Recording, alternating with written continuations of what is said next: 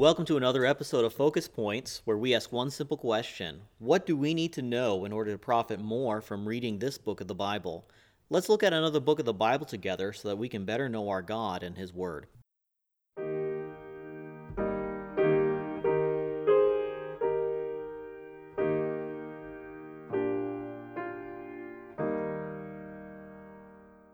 Today we're going to be looking at the book of Lamentations.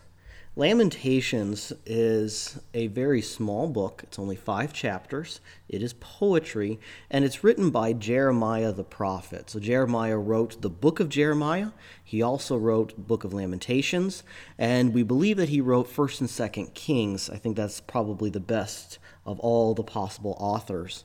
But Jeremiah writes this book of Lamentations in order to lament, to express his sorrow to God over the sin that the people committed, the horrible judgment that God had brought, but also to express a hope in God. Hope mixed with sorrow. You're going to see that as you read, as you only spend about two days reading through this book. Lamentations has a very specific message, and that is man's only hope is God. Man's only hope for a cure from sin is God. Man's only hope in God's judgment is ultimately God. And there's no way that man can recover from God's judgment apart from God doing a work. And so, as you read through uh, the book of Lamentations, just notice this idea of hope. So, what's going to help you better understand the book as you read? Well, I'd like to talk about real quick two things. The first thing is structure, and then the second thing are, is a key uh, is two of the key passages. So what's unique about the structure of the book of Lamentations? Well, Lamentations is really five poems that create one big poem. And each of the five poems poems in our English Bible are divided by uh, are divided by the chapters. All right, so chapter one is poem one, chapter two is poem two, and each of these chapters are structured in a particular way. All right, they have the first two chapters, chapter 1 and chapter 2, have 22 verses. And then the middle chapter, which is the biggest chapter, has 66. So it has three times as many verses. And then the next two chapters have 22 and 22. And what that tells us is that it is highly structured with the focus being on that middle chapter. In fact, we're going to find that it's the middle of that middle chapter that ultimately is the most important part of the book. And each of these chapters, or at least the first two chapters, are acrostics, meaning the first uh, verse starts with the first letter of the Hebrew alphabet, Aleph. And then the second verse starts with the second letter of the Hebrew alphabet, Beth, and it goes all the way through the Hebrew alphabet. So chapters 1 and chapter 2 are highly structured in that acrostic. Chapter 3, you have three verses uh, a piece that start with each of the letters. So because it's three times as big, verses 1 through 3 in the Hebrew would all start with Aleph. Verses 4, 5, and 6 would start with Beth, and that's the structure that goes on. But then we get to chapter 4. And in chapter 4, again, there's 22 verses, and it's an acrostic, except that there are two letters that are out of place. So it would be kind of like us ha- starting with A, B, and then going to D, and then going to C. All right, it's an obvious mistake, but it's a mistake that's really meant to show that things are starting to unravel in the poem. And then we get to Lamentations chapter 5, 22 verses, but they're very, very short. They're like one line verse, just like short little things that are being said. And there is no acrostic present. So, what do we get out of the structure? Jeremiah, and remember, he's writing it in Hebrew, to Hebrew speaking people who would have understood that this was a structure designed of his. It starts out very structured as he is lamenting the sin and judgment, as he's putting his hope in God. But the farther he gets into his lament, the more unstructured it becomes. And it's almost like he's starting to pull out his hair and just in desperation just start to cry out to God. And that really is the intent of the structure. It's that Jeremiah, he digressed in order to show the chaos of sin and the desperate need to ultimately seek God. Okay, forget all the all the highfalutin poetry. God, by chapter 5, I am just calling out and crying to you because I'm desperate and you're my only hope. And that's what the structure is intended to do. You might not see that in the English. Well, you won't see it in the English translations, but just understand as you get to the fourth and fifth poems in Lamentations, he's getting more and more desperate. And we know that because of the structure. But also, I wanted to talk about the, t- the two real key passages in Lamentations. The first one, you're probably familiar with it Lamentations chapter 3, verses 18 through 32.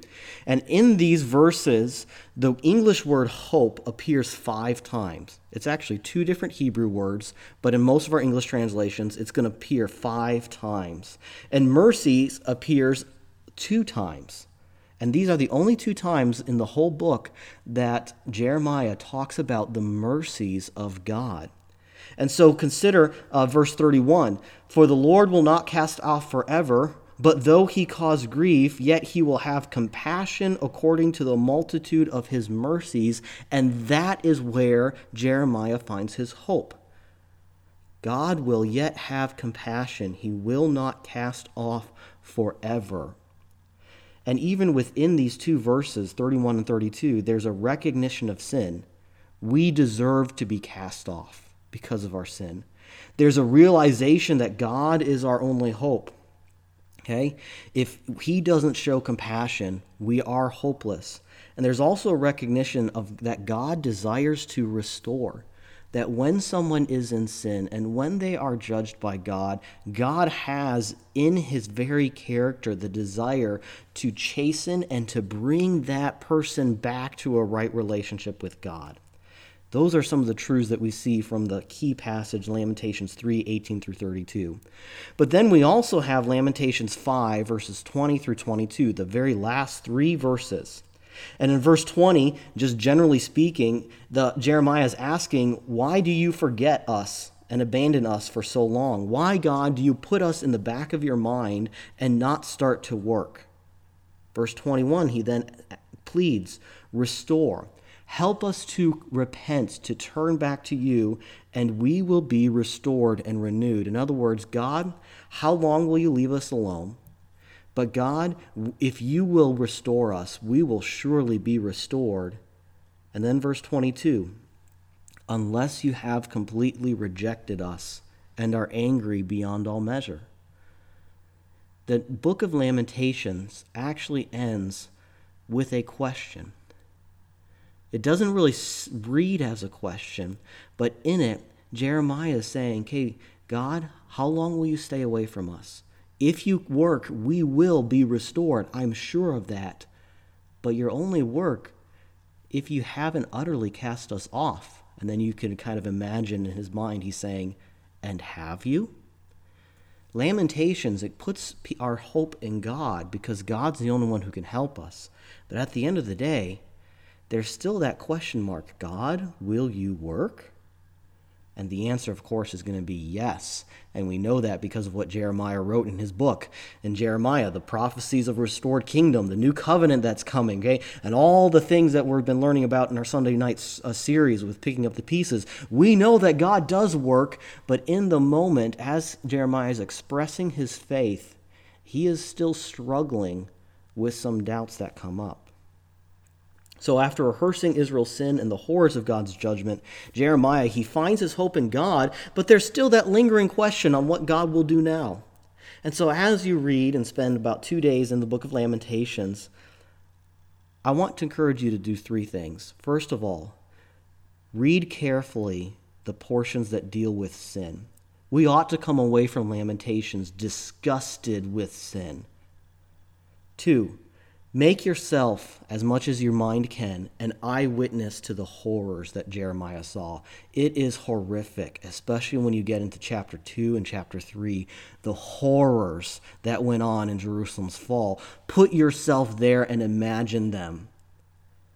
And what is that going to do?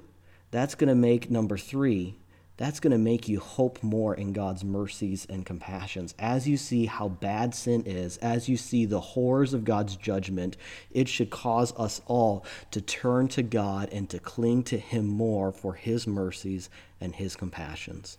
So, man's only hope is God. That's the message of the book of Lamentations. May God bless us as we read through that book this year.